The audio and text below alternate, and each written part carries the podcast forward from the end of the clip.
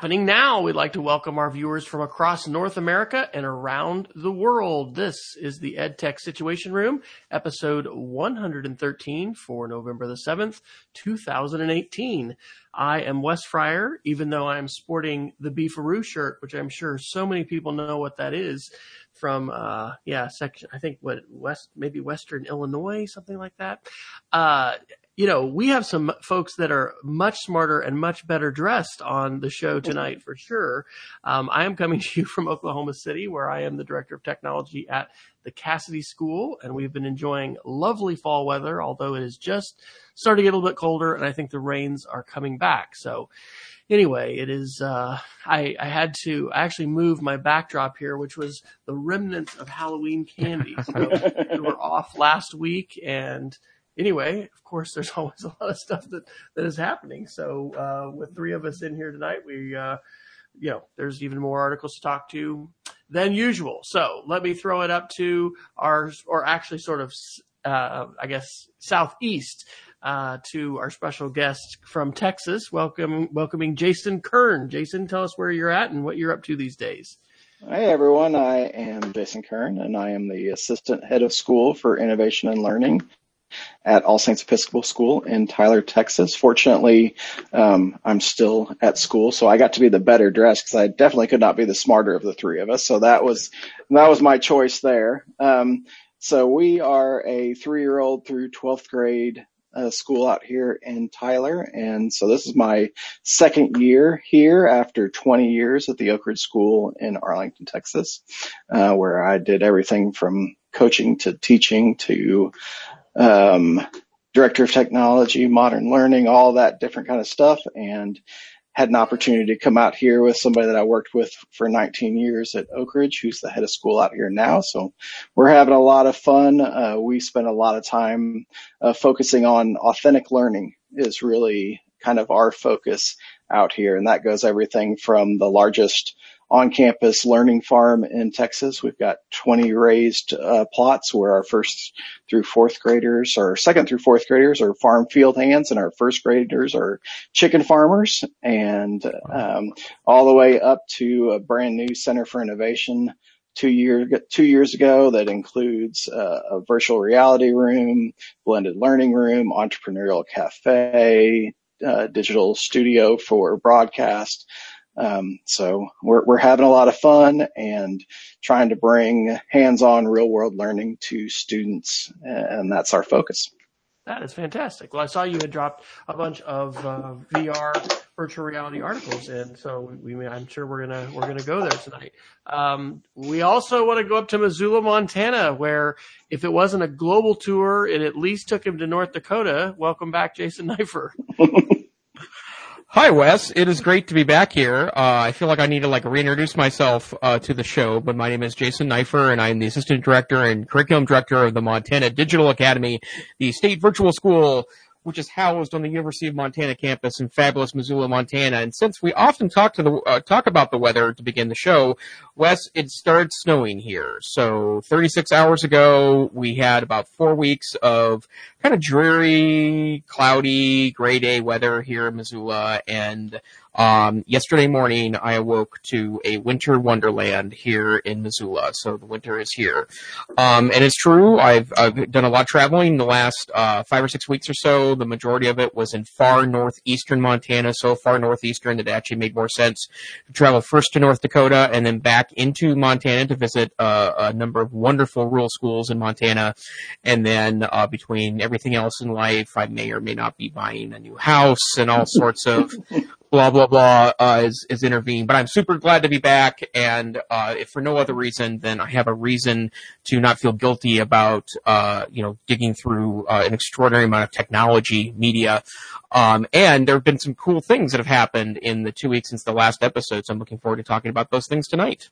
Absolutely. Well, shout out to Peggy George, who is there in our chat room. And if anyone is joining us live, we definitely want to encourage you to check out our live chat.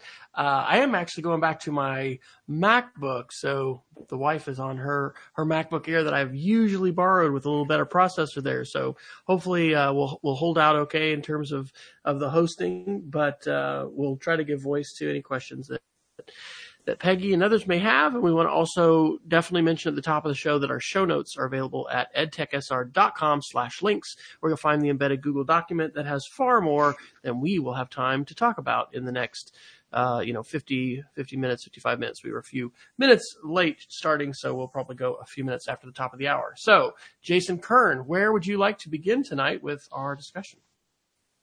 Well, I mean, I have several things that I was interested in from the stuff that you guys put in, but one of the things that I've read lately that's really interested me is this ASU, Arizona State University, going to an online biology class offering virtual labs with a partnership with Google. So I don't know if you guys have seen that, but it really, they started out obviously in virtual education. You know, as you think about science classes, one of the limitations is how are we going to do labs? How are we going to do dual credit? How are we going to do, these type of education?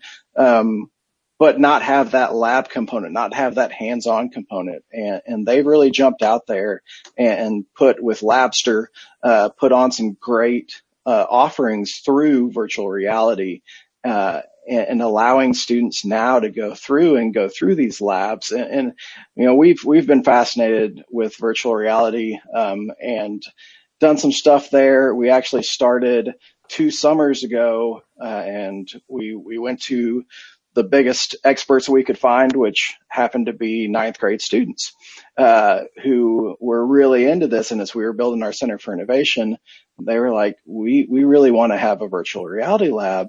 And we were like, well, we don't have the budget to build the kind of virtual reality computer we're going to need and the headsets and everything. And they were like, well, we can do that. And so actually my first day on the job was taking 2 kids to computer parts store here in Dallas. We picked out all of the parts. Well, they picked out all the parts. They brought it back.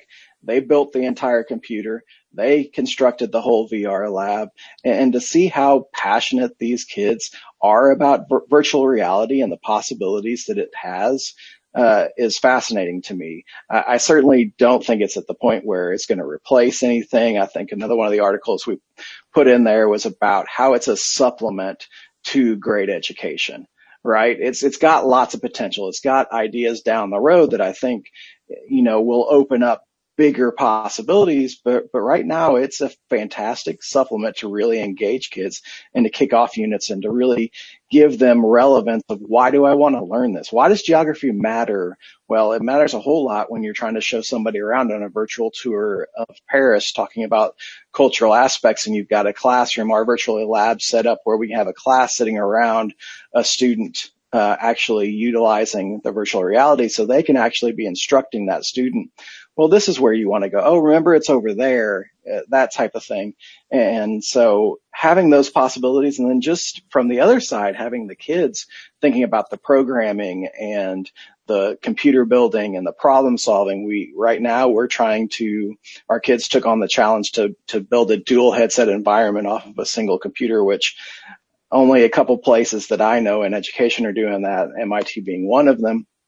I don't know many, if any, K-12 schools that actually have a setup like that. And watching these kids problem solve through that real world, idea of how we can actually make this happen. We know theoretically it can happen, but how are we going to make it happen? And they thought, oh, we can build a server. We can run virtual desktops. It's going to work great.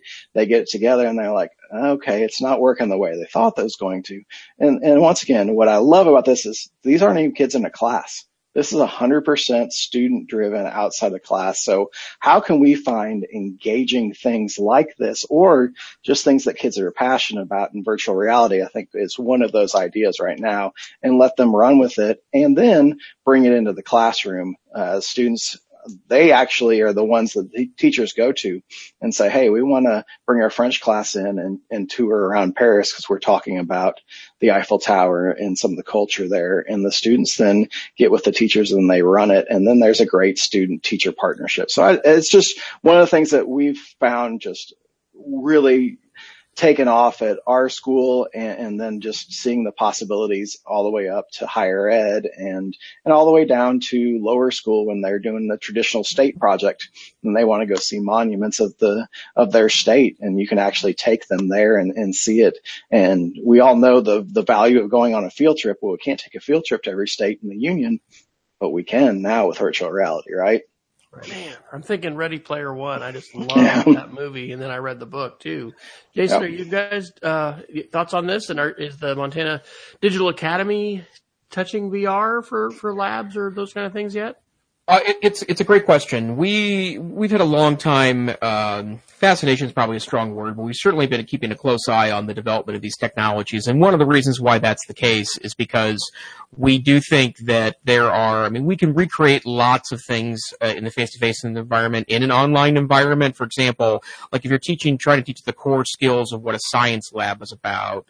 We've had teachers that have run labs on video and provided data. We've had some that have mimicked labs locally with local supplies. And we have a lot of strategies that meet the standard, I guess, or allow students to have enough of experience to say that they are ready to do something in a future class, prepares them for the future. But I think that lacks a lot of whimsy. And so for us, I think adding in the virtual and augmented reality component will at some point be a big deal for us.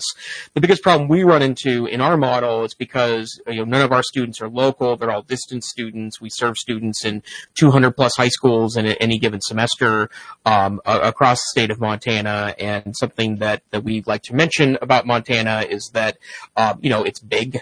It's a very large state, and so, it's not as easy to get kids to go even to regional centers to grab equipment, but I'm hoping that standardization of equipment becomes a bigger part of the market in the upcoming 2 to 3 years. One of the things that's been kind of annoying about the distraction of Facebook and their shenanigans is that, they have a huge VR play that is very much part of their mix, and they've announced new products in the last several weeks that are starting to diminish the hardware requirements for things like virtual reality headsets. And I can't remember, it's not Oculus Go, it's some newer technology that they're releasing that has even a thinner hardware deck that comes along with it.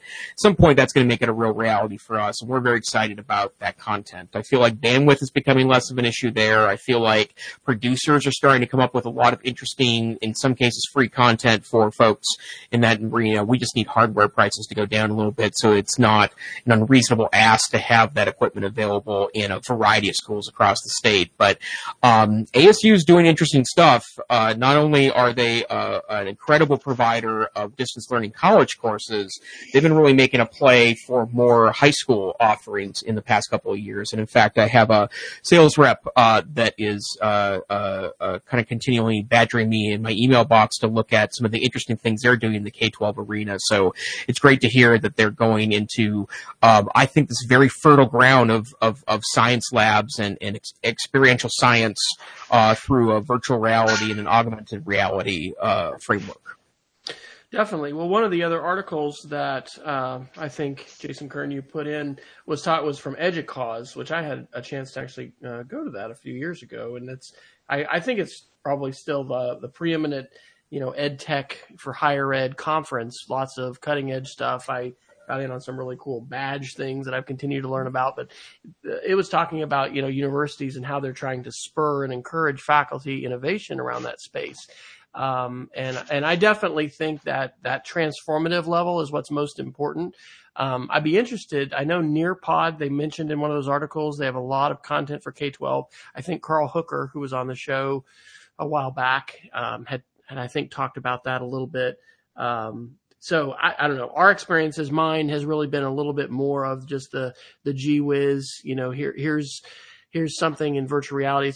I think that always happens with technology, right? It's new, it's glitzy. So we really focus on that technology. It doesn't become, until it's normalized, we tend to focus on the tech so much more than the content.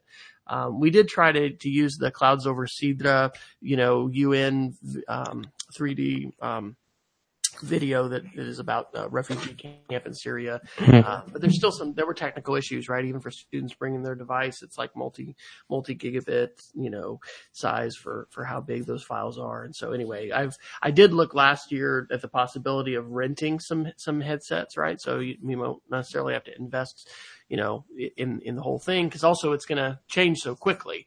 But like Jason said, I'm real interested in the platforms that are not going to be as heavy on the requirements in terms of outside desktop CPU. So the more we start to have the phones being able to process so much more, I don't know. It's an emerging technology, but it sounds like, Jason, you guys are really far advanced in terms of what you're already being able to realize. And that is pretty amazing, because I know the little bit that I've tasted of that at the Microsoft store, here in Oklahoma City. And then we had the ISAS Arts Festival, which comes every spring to our region. And one of the really cool things that was innovative were, students, again, like you said, who were passionate about that and had set up that as a demo area.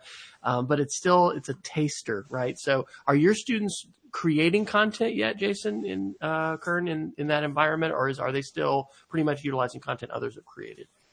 So we're really starting to try to build the idea of creating content. We've started out with fourth graders working with CoSpaces, which I know was brought up a couple shows ago, and really starting to build virtual worlds around, for example, what would this character do inside of this novel? And then looking at bringing Unity in the middle school to upper school level. And there's a really interesting platform called Playmaker, which, if you've programmed with Swift before with the wireframes and that kind of stuff, kind of makes it a little bit more accessible, than a straight Unity programming platform, that I'm really interested. Playmaker. Okay. And it's an add-on, so it looks like Swift and the little I've played with it, but it's something that we're really trying to build our programming program here. It hasn't been robust previously, and starting off with, really, I found Raspberry Pi to be a great introduction to programming, that physical computing aspect. I think that anything that kids can go beyond that conceptual, I think so much of programming gets bogged down, and sometimes like you're just watching this, very, ethereal idea instead of like watching something actually happen physically, or a character move across the screen quickly. And that's really, I think, an interesting piece that we're exploring is how can we go for a little bit lower entry, higher ceiling, and I think Raspberry Pi is offering that a lot. And I think that there are some elements in CoSpaces and Playmaker that hopefully will bring that virtual reality. Another piece that we did last year, I'm sure, Wes, when you were touring colleges with your son, you got those virtual tours of a campus that come in, and you build the Google Cardboard and put your phone in and watch a virtual tour of our campus.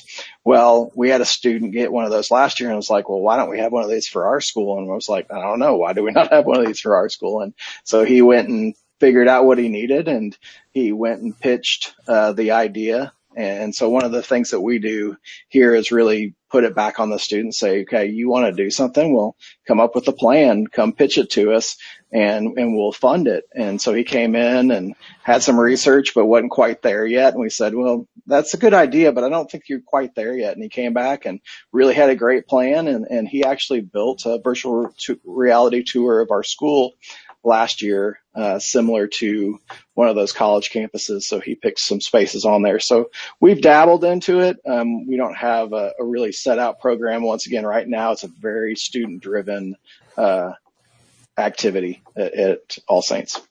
Well, here's a segue to an amazing article from last week. Like, I would say this is one of the most amazing articles I've read in months. And this is, and I don't have it, this is for last week, it's at the top of episode 112 on the show notes, How Humans Get Hacked, Yuval Noah Harari and Tristan Harris Talk with Wired.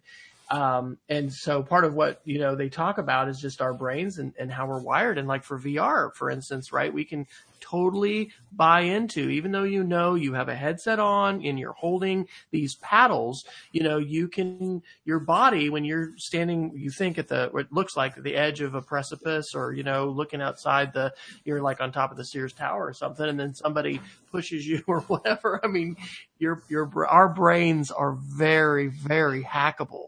And the context of that article is really not just about social media but and advertising and politics, but really how, you know, saying that the political systems of Western democracy were built on very idealistic visions of how autonomously, you know, how autonomously capable people are of making decisions, and that really we are so influenced and we're just not really aware of how hackable we are. So anyway, that's tied in with VR.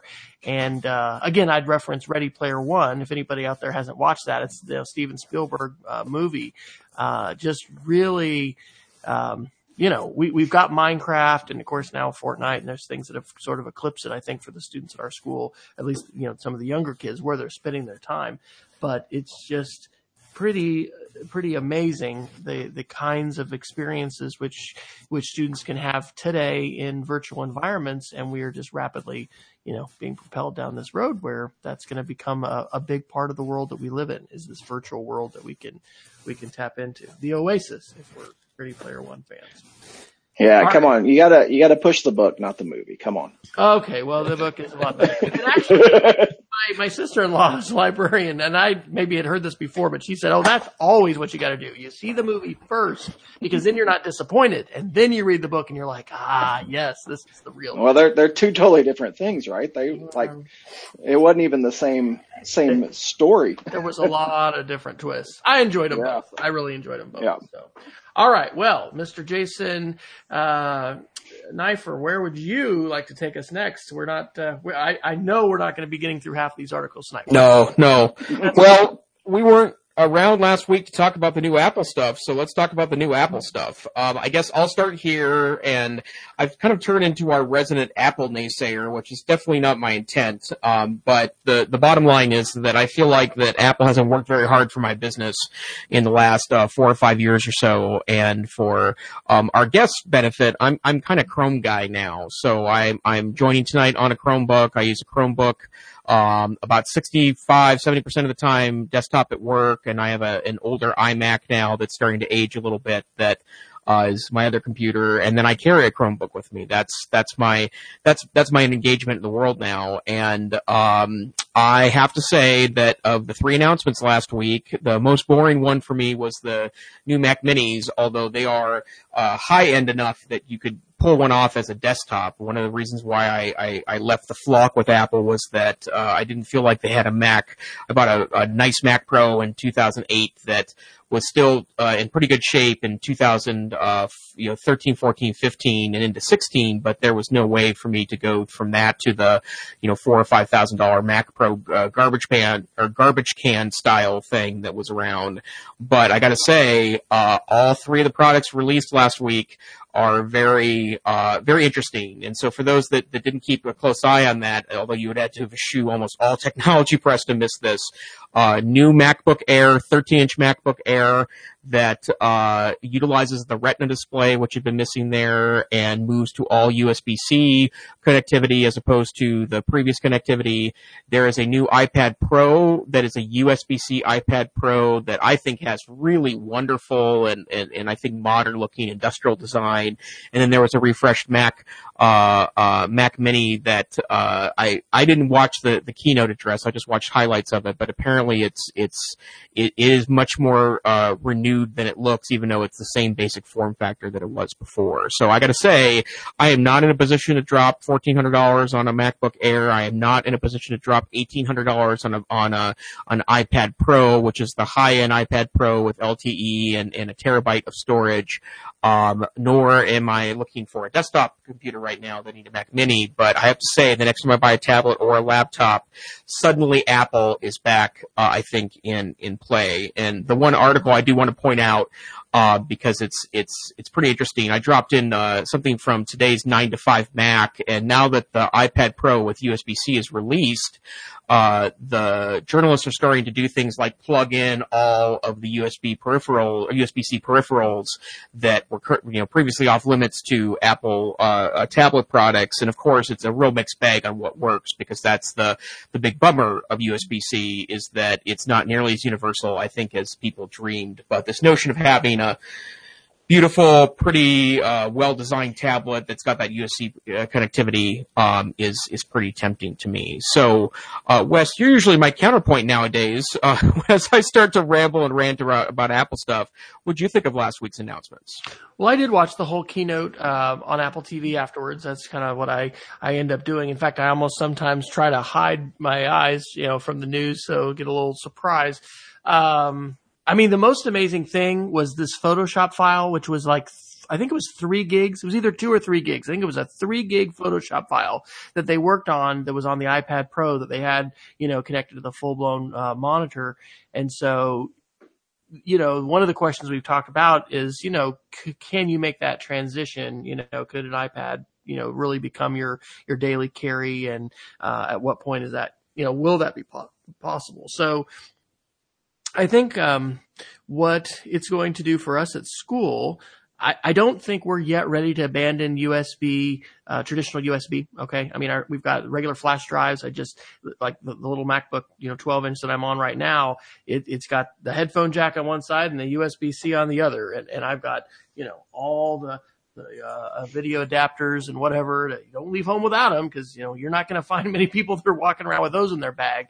I think it's still a bridge too far right now because of the different platforms that we support to make that jump to the new MacBook Air.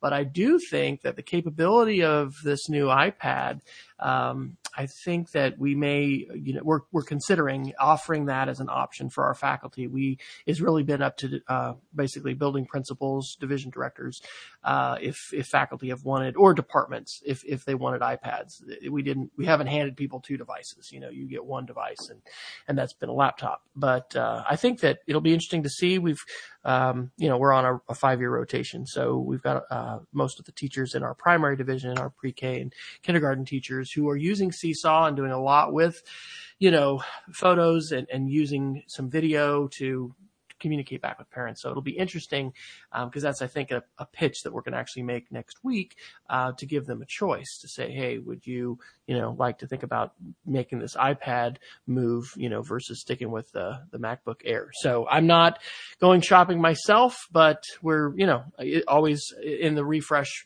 business for some devices. And so I think that is going to open that door. We are probably going to update our Mac Minis as well. Just a lot faster, more cores, that kind of thing. So how about you, Jason Kern? Where are you, by the way, on the whole Apple Chrome, Microsoft? Yeah, he's got them. He's got the adapters right there.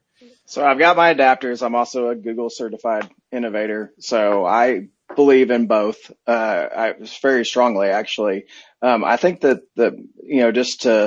I think what you guys all said is totally accurate. I can't add too much to that, but I do think there was an interesting article in the show notes about that Apple really kind of is positioning itself more as a luxury brand.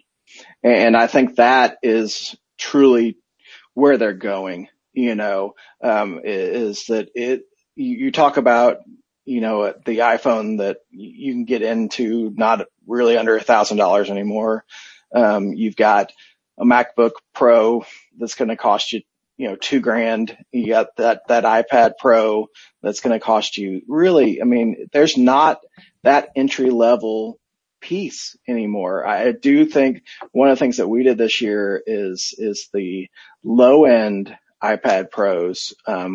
We bought about 60 of those this year to put in our lower school. And I think that's been a really nice entry point, for those types of things. I think that just if I pick up a Chromebook, so we've got Chromebooks in 5th and 6th grade, 4th, 5th, and 6th were mandatory BYOD, 7 through 12, and then iPads in the lower grades.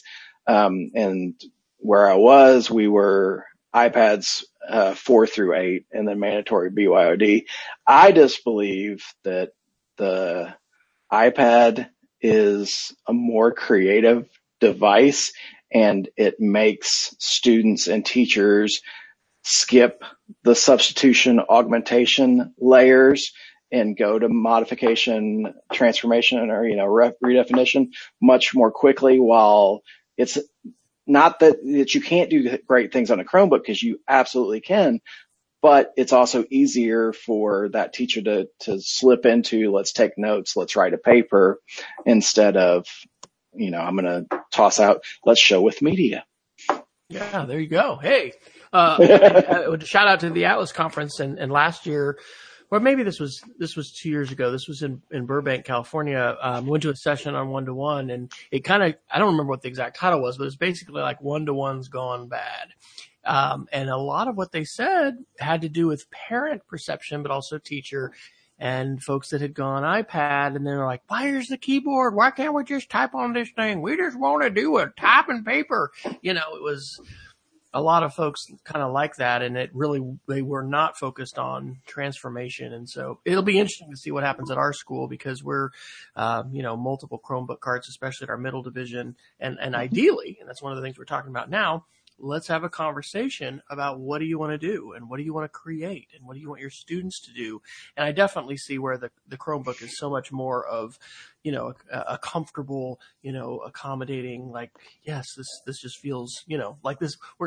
It makes me think of being at Texas Tech with distance learning and ITV. And I was guilty of saying this to faculty, like, you won't have to change a thing, when you come into the distance learning classroom, which is really not a good pitch, because there are things that you should adapt and change. And, if you're lecturing with the overhead projector and you've been doing that forever, that might not be great pedagogy in any context, whether it's face to face, if that's what we're doing all the time.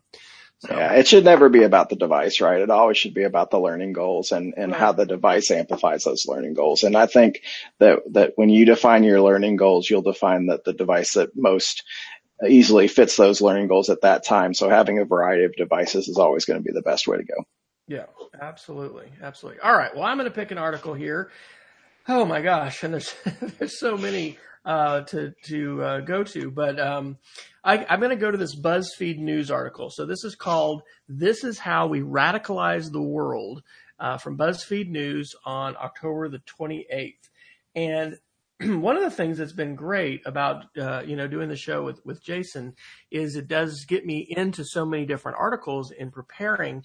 And it is hard, and I'm not going to try to claim like I've done it or I'm doing it, but it's hard to connect dots. There's so many things going on with, AI and social media and elections and Russian hacking and, smart assistants in the home and all these different things.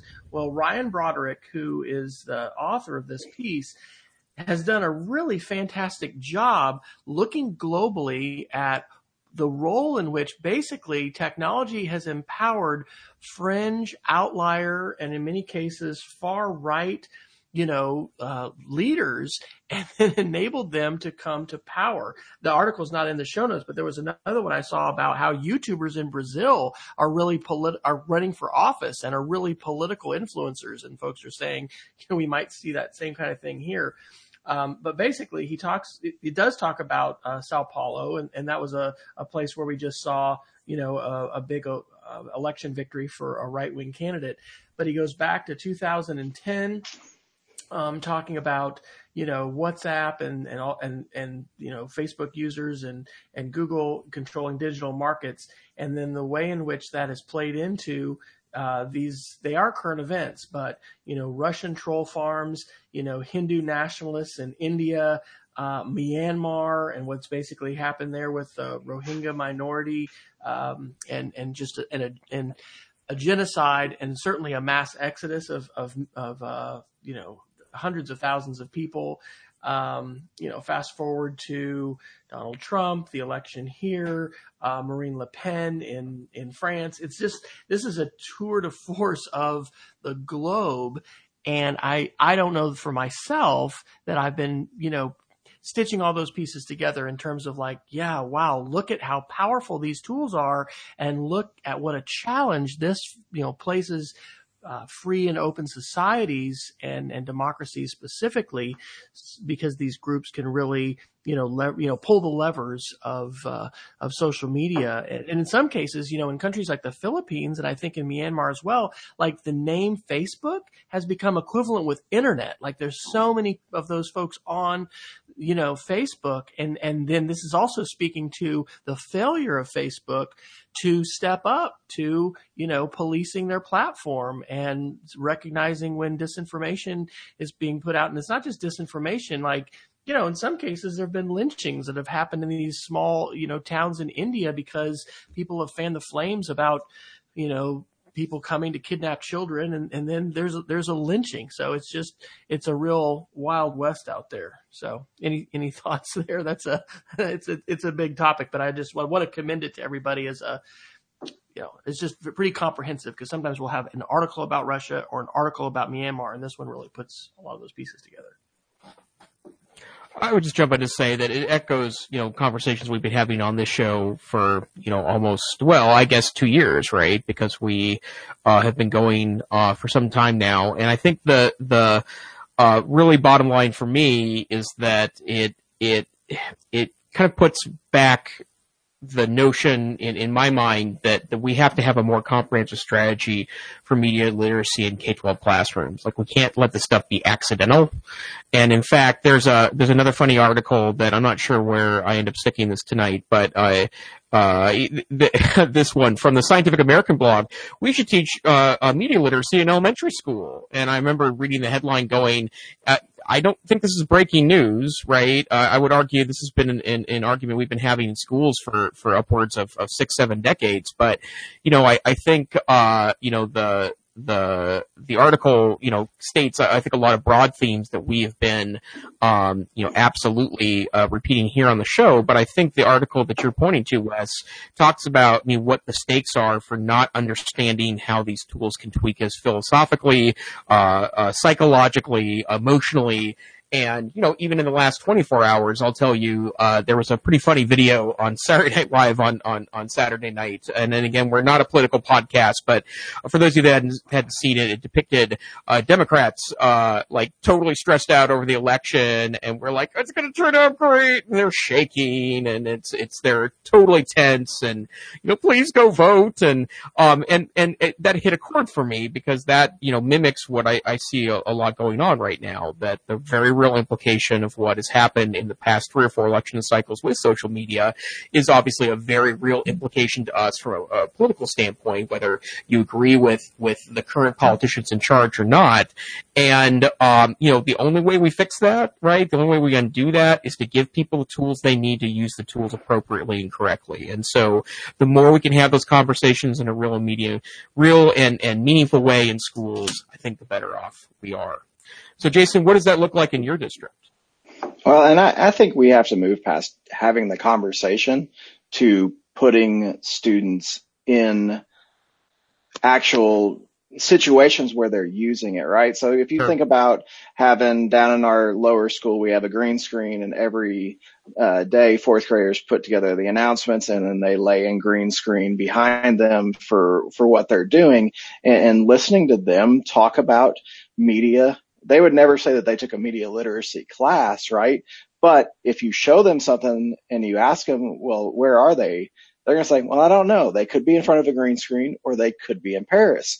And they are already thinking about that because they've known how to manipulate that. I mean, how in a government class or a history class do we not pop up the Twitter from last night and say, okay, everybody go pick out a different person and let's look at what they said about the election last night as it went through. And now let's analyze from 20 different aspects, who can determine what really happened and who won and who lost, because doesn't it matter who we follow and where we get our news so much more now than before, maybe, that says that this is the perspective. I mean, if you read one person's Twitter feed, you might have thought that there was a huge blue wave last night. And then if you read somebody else's Twitter feed, you'd be like, man, Trump was ecstatic with what happened last night. And how do we mitigate and decide where we go in there? And if we don't put them in that and help them build their network and understand what they're looking at, and are they putting themselves in an echo chamber? We can talk about media literacy all we want, but we've got to have them actually experience it. And it's so important that that is for the adults as well, right? I mean, right. We won't recount the specific stories, but we've had several things happen recently with adults and social media.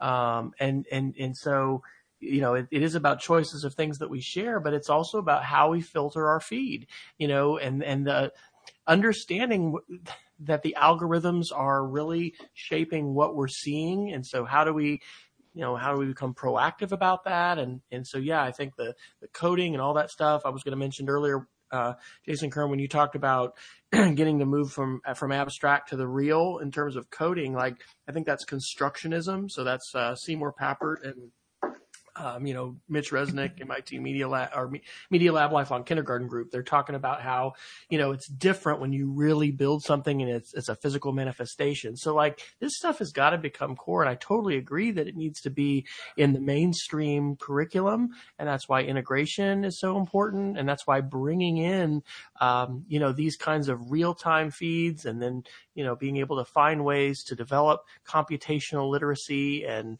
coding.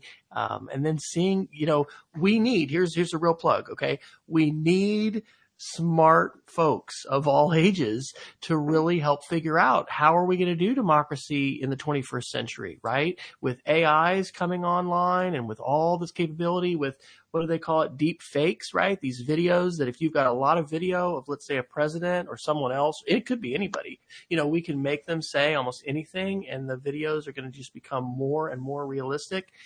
Yeah, we've got some pretty challenging things, and I don't think these were not solved by these midterm elections. They're probably not going to be solved, you know, by the next round of presidential elections as well. Yeah, I mean, if you think about the media literacy and the things that our students are going to have to deal with, you guys have been podcasting now for 2 years, right? So I could probably find you saying every word that I'd need to say. Go take what you've said and overdub it onto a video of you guys and make you say whatever I want you to say. That's right? That's scary. Yeah, because it's all on YouTube. It's all on YouTube, right. in HD. So I mean, it's a strange world we live in, and we can't turn our, you know, our back to it. And, you know, one of the articles, that's in our show notes is what the Times got wrong about kids and phones. Can you talk about that and talk about that author? Cause I think she's a key person we want people to know about. Yeah. I mean, Art of Screen Time author, and I always mispronounce her name. Wow. Going back and trying to find it. She wrote The Art of Screen Time. What is her name, Wes? Anya Kamenetz. Anya Kamenetz. And she talks so much about, you know, that the premise of the article is that the New York Times came out in the style section, wrote these articles espousing the idea that the biggest people in tech don't let their kids use tech was basically be like Steve Jobs and keep your kids away from tech. And I think she does a great job of saying that's such a missed opportunity. She goes into a lot of the reasoning behind how that's really not even true. And she lays it out.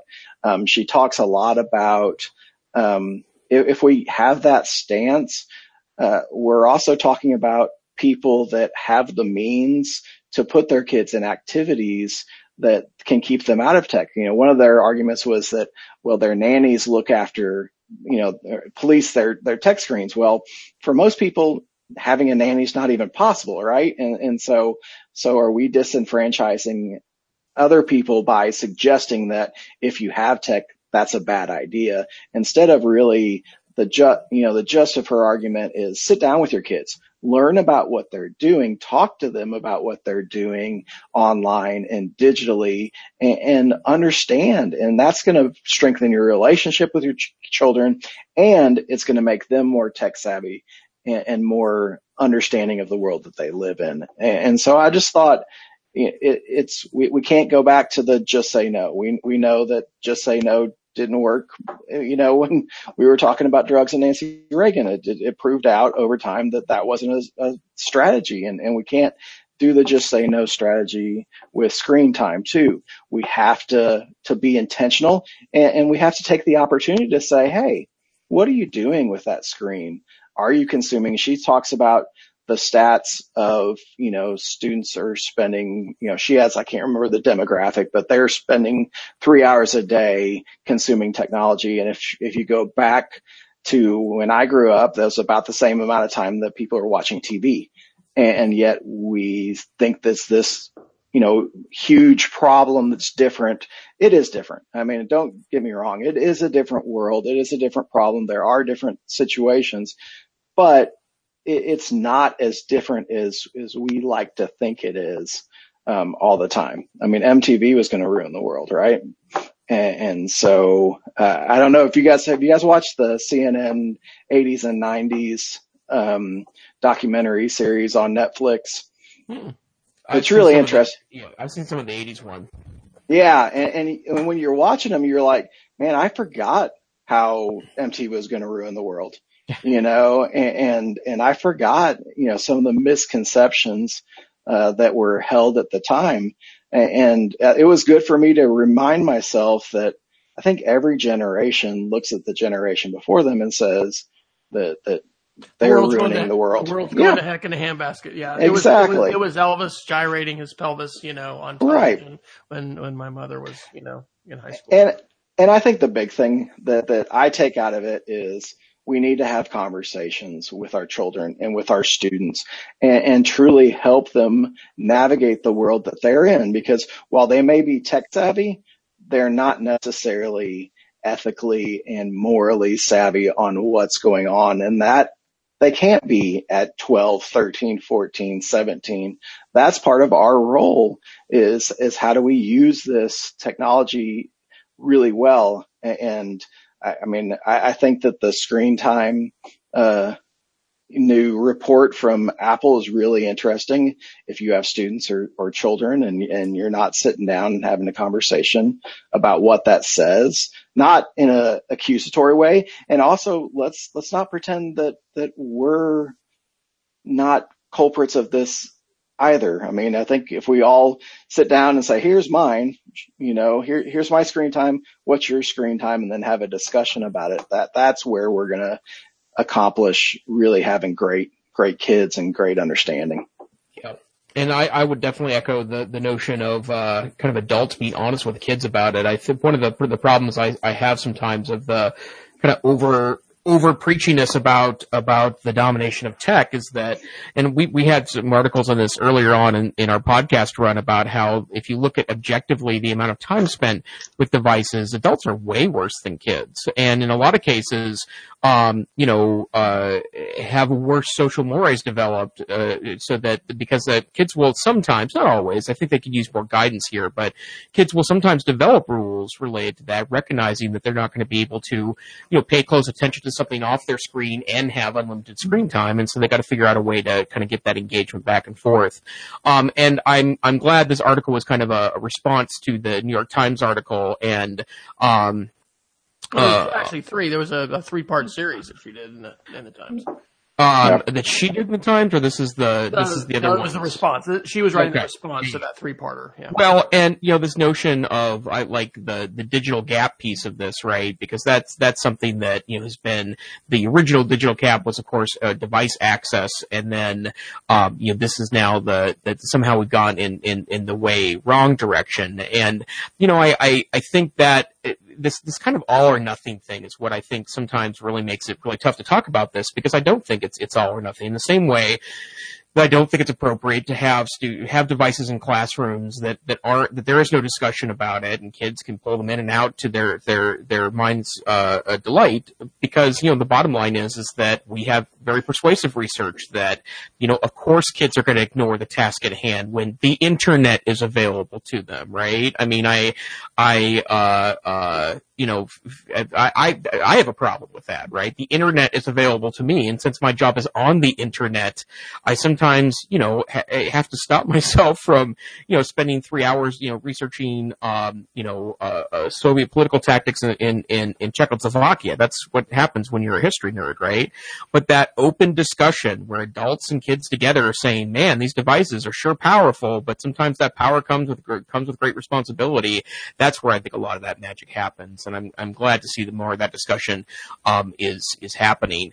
I hadn't put two and two together in regards to the Anya's the author of The Art of Screen Time, but I read that book right when it came out because it was featured on the Note to Self podcast on WNYC, and a fascinating book, and it captures the notion really well of that, you know, like, should you ban screen time in your home? Well, it's complicated, right? Like, of course you should ban screen time when it's time for the screens to go away, but it's never been a yes or no question, never will be a yes or no question.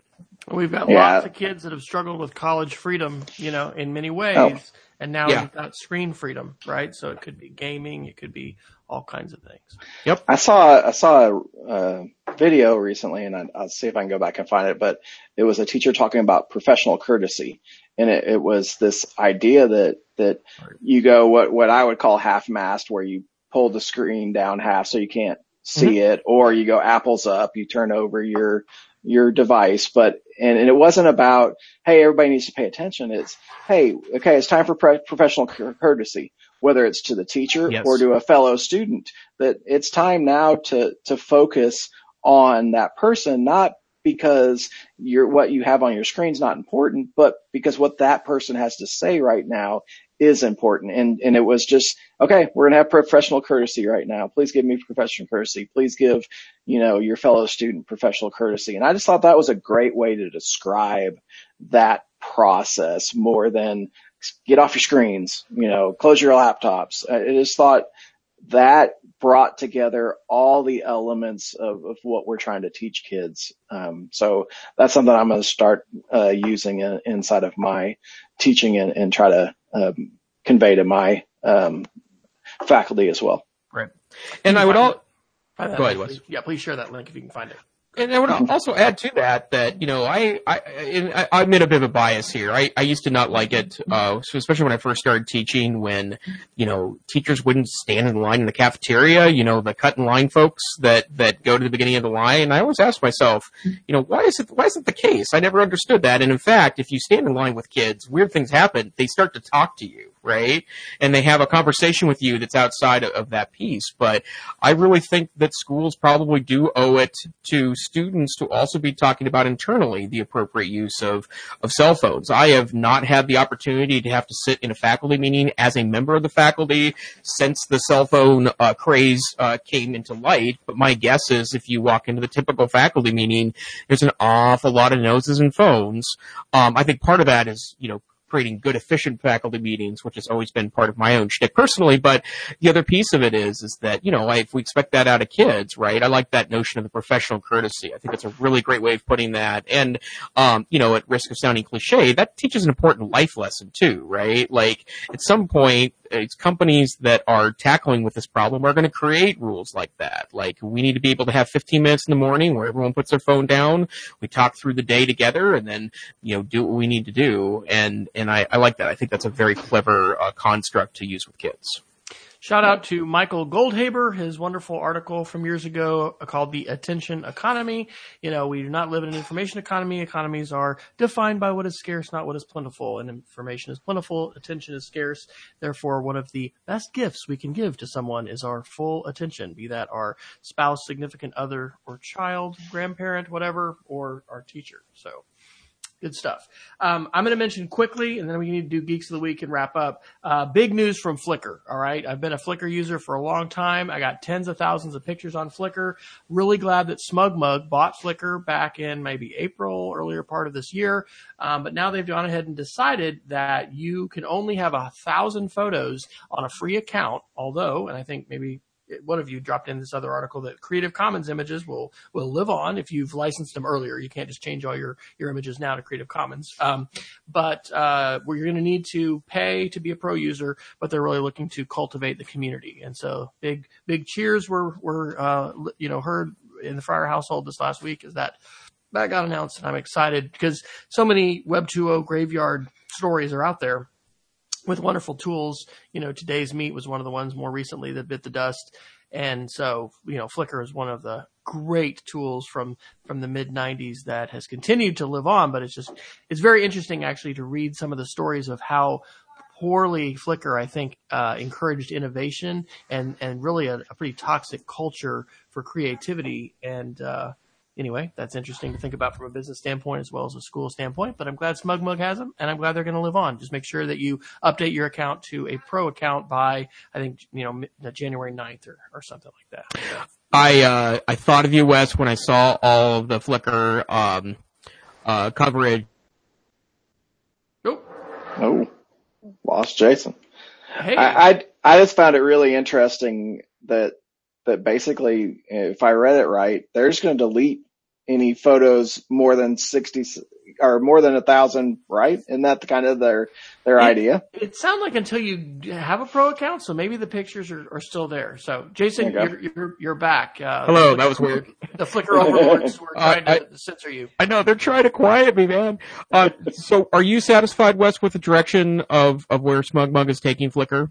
I think so, right. I mean, I want it to be a vibrant community. I've been a pro user before. It's something I'm very comfortable paying for. I think the idea they said is, by just giving away everything, you people are invested in a different way than if they're being a pro user. So I'm also thrilled that Creative Commons clause is in there, because that's one of the best things. I mean, if that was to go away, pretty much 95% of all the photo content on my blog would go away, because I've just been embedding, Creative Commons images, my own, but also those of others. So right. Are you feeling good about that? Or you've moved over to Google Photos entirely, I guess. Yeah. And I, in fact, canceled a couple of Flickr accounts. And I did have a lot of hopes for, when Melissa Mayers took over Yahoo, that she would, put some energy into it. And obviously they expanded the amount of storage available, and my understanding, there were some tweaks that were added to the system that made it a more efficient tool, but it was in desperate need of some modern day maintenance that I'm hoping SmugMug can help pull off. And, and I think that, speaking only for myself, but I'm guessing this is probably not an unpopular notion in this room, that, I love the free internet, and the free internet is awesome, but, the free internet also brings you tools that are here today, gone tomorrow. So for stuff I really use, I'd much prefer to invest, a nominal amount of money every month to make sure that tool is kept up, and that the creative minds that created that tool are also compensated for that, right? And I think that's a key piece of this. But yeah, I was really happy to see that they're going in that direction, because I know too many complete Flickr devotees, right? The ones that are into it are shockingly into it, and that tool would be a real loss if that just disappeared someday with the massive media archives to go along with it. So absolutely. What is the age? What's the Flickr age? At what point do you hit a group of people that Flickr means nothing to them? Is that 25? Is it 18? Is it? Yeah, good question. I don't know. Yeah, because it was a thing in the 90s, right? I mean, yeah. So. And the people that survived into the 2000s, I mean, there are a lot of professional photographers are super into it for storage reasons, right? And to be able to make, semi-public and private galleries. So I know that to be the case. The people that I know that are super into it are all tech people. So I know at least 10 or so folks that have, a long archive in it. And I mean, I think SmugMug obviously has a commercial shtick that is quite different from Flickr, but I think the fact that they do have SmugMug has a big following in the professional photographer community means that at least for that particular community, we're made a viable tool. Honestly, with iPhotos, it's not as consistent as it probably needs to be from a cloud backup, but it's getting there. And then of course, Google Photos, which I think is the, neatest thing, for photographs, honestly, since Flickr. For most people, I imagine it's that they just don't think about it. It just happens, and photos are saved forever and ever and ever. Amen. Yep. All right, we are a little bit off the top of the hour, so I think we need to do some Geeks of the Week, and we need to wrap it up. Jason Kern, would you like to share some Geeks of the Week with us first? Yeah, so I tossed a couple things in there on the VR front. If you don't know that Unity gives free licenses for schools, there's actually a little application, but everyone I've talked to that is put in a legitimate application from an educational institution has gotten free Unity licenses, which is a really cool offering to have such a professional item for free for students. And then talked a little bit about Raspberry Pi, but if you're into Raspberry Pi or just looking into it, the Raspberry Pi projects page is a really, really neat and cool place to find some extension ideas of what you can do with a $35 computer. Awesome. My Geek of the Week is one tab. I have a link in there to an example. I don't know. I'm still not sure if this is what I want to do forever in terms of sharing. It's a little bit contrary to how I've done. But anyway, I'm doing a little newsletter on Sunday nights, and I'm recording a video, and it's out there for a week free, and then it's in this library that people can subscribe to. Anyway, I do the show notes of that. Actually, I just do the whole thing really quick because I don't want to spend too much time in Chrome with all these tabs. And so sometimes that's like, 15 tabs. And so one tab, I think I learned about it from Eric Kurtz. If you don't follow Eric Kurtz out of Ohio, he is the, Google Yoda. There's a lot of them, but anyway, he's phenomenal. And so anyway, one tab is free, and you can use it to collapse all your tabs and restore them, but you can also name them, and then you can choose to make a public web page of them to be able to share. And then the link I think I gave in the example, now this is an update, it actually has all of the one tab shares that you've done. So it's a web page that's got every single one. So if you're using that, as I am, for like an ongoing project, kind of cool. So, and it's totally free. Jason Neifert. This is a follow-up from the tool I shared probably, 10, 11 episodes ago, but my goal has always been to find a great way to access my text messages, my phone-based text messages on the web, so I don't have to have a phone with me, especially during the day at work when I have a constant barrage of very important text messages going on with my spouse.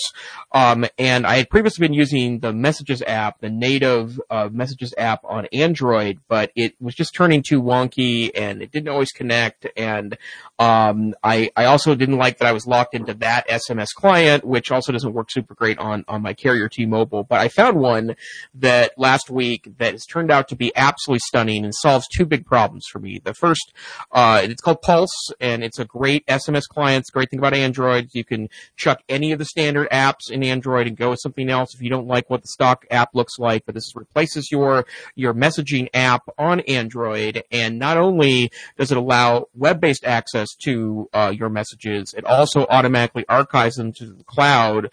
You pay a one-time price of $10. It gives you lifetime subscription to the service, and all you need to do to get all your text messages back is to, after you wipe your phone or get a new phone, download the Pulse app, sign in. It restores all of your previous messages, so they're constantly being uploaded to the cloud, and they have a wonderful web-based app that you can utilize to text from other devices, including tablets. So it's the Pulse SMS app in the Google Play Store, and I've only been using it for about a week now, but it's already kind of changed the way I engage with my phone. Will you be getting a new Pixel phone, by the way? I wish. I really want one, but I have to say I've decided that for a little while I'm going to stick with phones that have removable batteries. So I'm still using my LG V20, which is a 2-year-old smartphone that recently received the Android Oreo update. So that's last year's update finally came to this phone this year, and I've got a nice svelte case for it. And I've decided that despite my love of changing phones about every 13-14 minutes, I think I'm going to stick with this one for a while and see where that goes. Jason Kern, are you a happy iPhone 10 user, or what are you packing these days? There's my... Look at that, the notch. All right.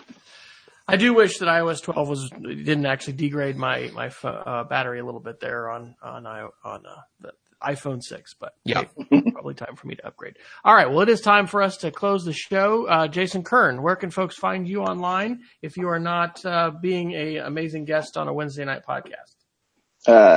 Easiest place to catch me is on Twitter at Jason M. Kern. Very good. Mr. Knifer? Dr. Knifer, how could I possibly forget the official title? Why, thank you. So, usually people only call me that to mock me, but the, you can find me on Twitter at TechSavvyTeach. You can also see my work on the NCC Tech Savvy Teacher blog, blog.ncc.org. And as a reminder, registration is now open for the NCC conference in fabulous Seattle, Washington, the end of February this year. NCC.org/conference19 for more information about that event, where you can see me and many of my partners in crime speak on various issues of the day. And I don't know if I'd revealed this, but rumor is there was an Oklahoma City technology director accepted for NCCE, and said person has not booked airline tickets, but I think that will be in the cards to trek up there. So super excellent. Look forward to maybe a live show together. So you can find me on Twitter at WFryer. My blog is speedofcreativity.org. Jason Kern may know this, but we're doing digital citizenship stuff for school at digcit.us, and we are going to be sharing a chapel talk, our school psychologist and I, on Monday, that's going to talk about screen time and wellness. So we're trying to encapsulate some of these messages in some short, catchy phrases. And then we're going to give a screen time fasting challenge to, students and families to try it on a weekend, to do a 3-hour fasting challenge. So anyway, we'll probably have the video of that up, as well as some slides. So this has been the EdTech Situation Room. We appreciate you joining us. Thank you so much, Peggy George, for joining us, is also sharing some links. We've got some additional links that have been dropped in. Jason put the professional courtesy video from Edutopia, April 14th, 2017 in there. I want to encourage everybody to check out those show notes at edtechsr.com/links. Please join us again if you can live. If you have joined us asynchronously, let us know. Give us a shout out. Follow us on Twitter at edtechsr. Reach out to any of us on the show. We'd love to hear from you and would love to hear any feedback, questions that you may have, or topics that you would like to hear us address in the future. So until next time, stay savvy, be safe, everyone, and monitor that screen time. Yeah, what are you guys doing watching the screen? Turn this thing off. See you guys.